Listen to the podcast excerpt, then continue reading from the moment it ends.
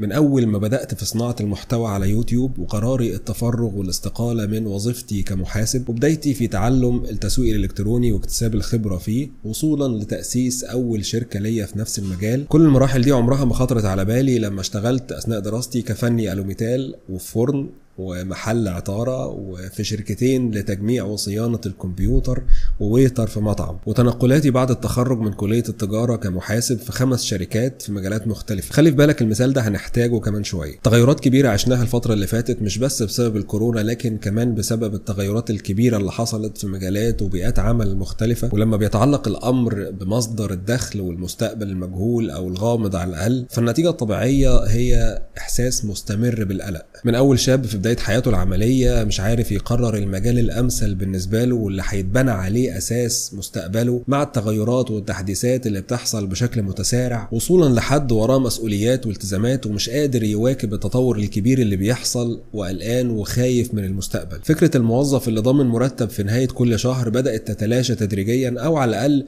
ما بقتش بتحقق في كتير من الأحيان الحد الأدنى لاحتياجات أي أسرة في معظم بلداننا العربية مع الأسف. والبدائل المتاحة هي تعلم مجالات جديدة بشكل مستمر واستخدامها واستثمارها أونلاين أو بداية مشروع خاص. وسواء قررت عمل career shift أو بداية مشروعك ففي الحالتين هتسيطر عليك حالة من القلق المستمر. وفي الفيديو ده إن شاء الله هنذكر بعض الحلول اللي نجحت معايا نسبيا في تخفيف حدة القلق الناتج من المشكلات المتعلقة ببيئة العمل. الفكرة في القلق إنه في كتير من الأحيان بيؤدي لتشتت ما تبقاش عارف تركز على المفروض تعمله وكمان بيفقدنا القدرة على حل المشاكل والأزمات اللي بتقابلنا في شغلنا. وبالتالي الخطوة الأولى لعلاج القلق هي التخطيط. اعتقادك إنك عامل اللي عليك وواخد بالأسباب ومحدد أولوياتك مع إيمانك بإن ربنا دايما مقدر لك الخير بيديك طمأنينة بيخفت معاها صوت القلق اللي جواك. النقطة التانية إنك تخليك مستعد دايما للتغيير تخلي عندك المرونة مع التكيف ومؤهل نفسك دايما إنه مش لازم الأحداث تمشي زي ما أنت محدد لها أو متوقعها. بيئة العمل بتتغير باستمرار وكمان ظروف السوق مهما عملت واستعنت بخبراء وإدارة مخاطر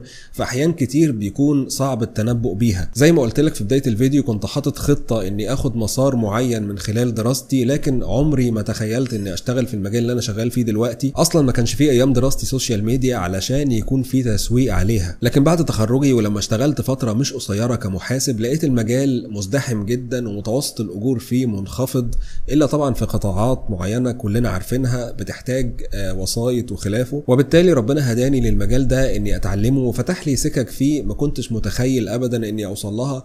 وبالتالي كل ساعات القلق اللي مريت بيها في بداية حياتي من المستقبل والتغيرات اللي هتحصل في سوق العمل ما كانش ليها داعي أو مبرر لأن اللي حصل فعلا حاجة ما كانش في إمكاني لا أنا ولا غيري توقعها. مثال حلو قوي كانت ذكرته life coach وهو إنك لما بتيجي تستخدم برنامج Google Maps أو أي برنامج navigation بتشوف بس يمكن نهاية الشارع اللي أنت فيه ويمكن بيقول لك بعدها هتدخل يمين ولا شمال لكن مش بتبقى عارف إيه الخطوة اللي بعد كده. ممكن طبعا تعرف لكن بيبقى صعب وانت سايق.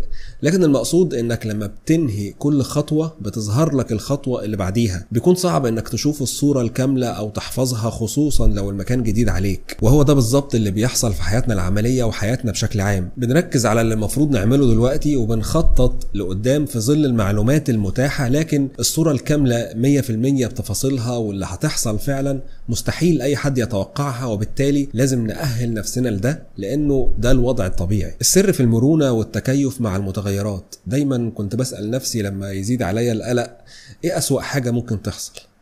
كذا؟ مش مشكلة. إن شاء الله لو ربنا مقدر آه إنه ده يحصل ربنا هيقدرني ويلهمني ساعتها إني أتغلب على الموقف أو هيعلمني منه حاجة تنفعني. وخلي في بالك إن وفقا لإحصائيات كتير 85% من مخاوف الإنسان من المستقبل مش بتحصل أصلا. والأكتر من كده إنه نفس الإحصائيات دي أثبتت إنه حتى في ال 15% اللي بتتحقق فعلا فيها المخاوف 79% منها بنقدر فعلا نتعامل معاها. عرف الفكرة اللي بتحاول تسيطر عليك وتقلقك وشوف انطباع انطباعها عليك هل بتحفزك لاكتساب مهارة أو الاستعداد والتخطيط؟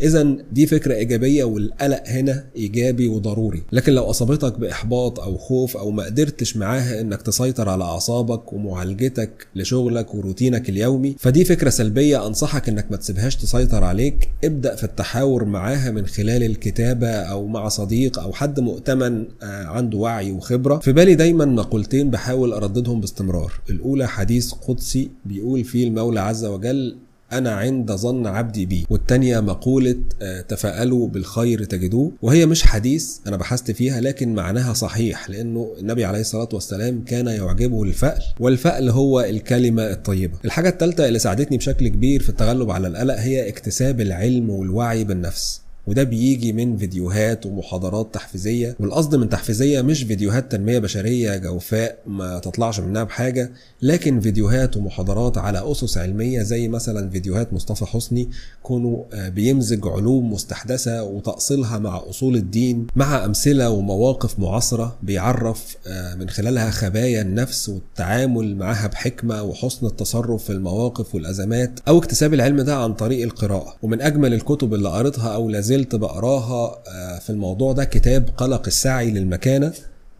والفكرة الأساسية منه هو تعريف آه، القلق والضغط النفسي المصاحب للإنسان وهو بيسعى لإبراز قيمته في المجتمع وإزاي القيمة دي بتختلف من مجتمع لآخر ومن زمن لآخر. نوع برضو من أنواع القلق آه، المزمن يمكن بيصيب بعض الناس وهو القلق المصاحب للعلاقات سواء العلاقات في الشغل أو حتى العلاقات الشخصية. هل اتصرفت صح في الموقف الفلاني؟ يا ترى شافني آه، إزاي؟ هل سبت عنده الانطباع المناسب اللي هيساعدني بعد كده في التفاوض مثلا؟ هتلاقي حد بيكلمك بكلمك عن لغة الجسد والتون بتاع الصوت والحاجات دي وطبعا مهم إنك تتعلمها لكن في ظني مش هي الأساس. الأساس إنك تكون أصلي بشخصيتك مش بتقلد ولا بتتصنع بتتقبل نفسك وعيوبها وبتتصالح معاها. من هنا بس بتنبع الثقة بالنفس. اللي شاف فيكم إيلون ماسك وهو بيتكلم هيلاحظ إنه مش منطلق في الكلام ولا متحدث بارع وهيلاحظ برضه إنه ما عندوش أي مشكلة في إنه يظهر ده للناس وهو بيتكلم. مش بقول اننا ما نشتغلش على نفسنا لكن بقول إنه ما منعوش آه، ده إنه إنه يقدم برزنتيشن أو يظهر في برنامج وهو متصالح مع كونه مش أحسن حد بيتكلم. الحاجة التانية المتعلقة بالعلاقات هي إنك ما تبالغش في تقدير ورسم الصورة آه، المثلى للعلاقة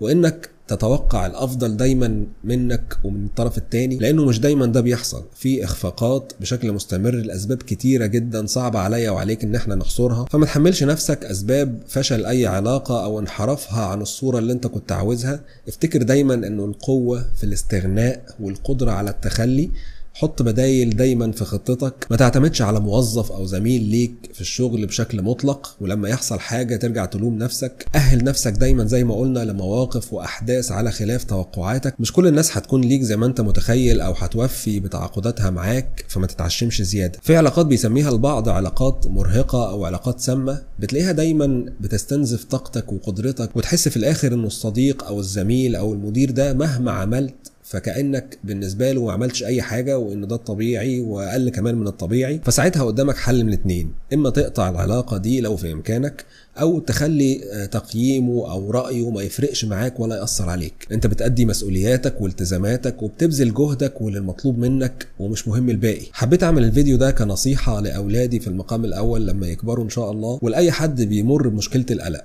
سجلت فيه آه، بعض من تجربتي الشخصية تعاملي مع القلق اللي لسه بالمناسبة ما تخلصتش منه بنسبة 100% زي ما قلنا أحيانا القلق بيكون إيجابي علشان آه، يخلينا نشتغل ونجتهد ونتعلم لكن من غير ضغط نفسي وإنه يأثر على جودة حياتنا واستمتاعنا بيها.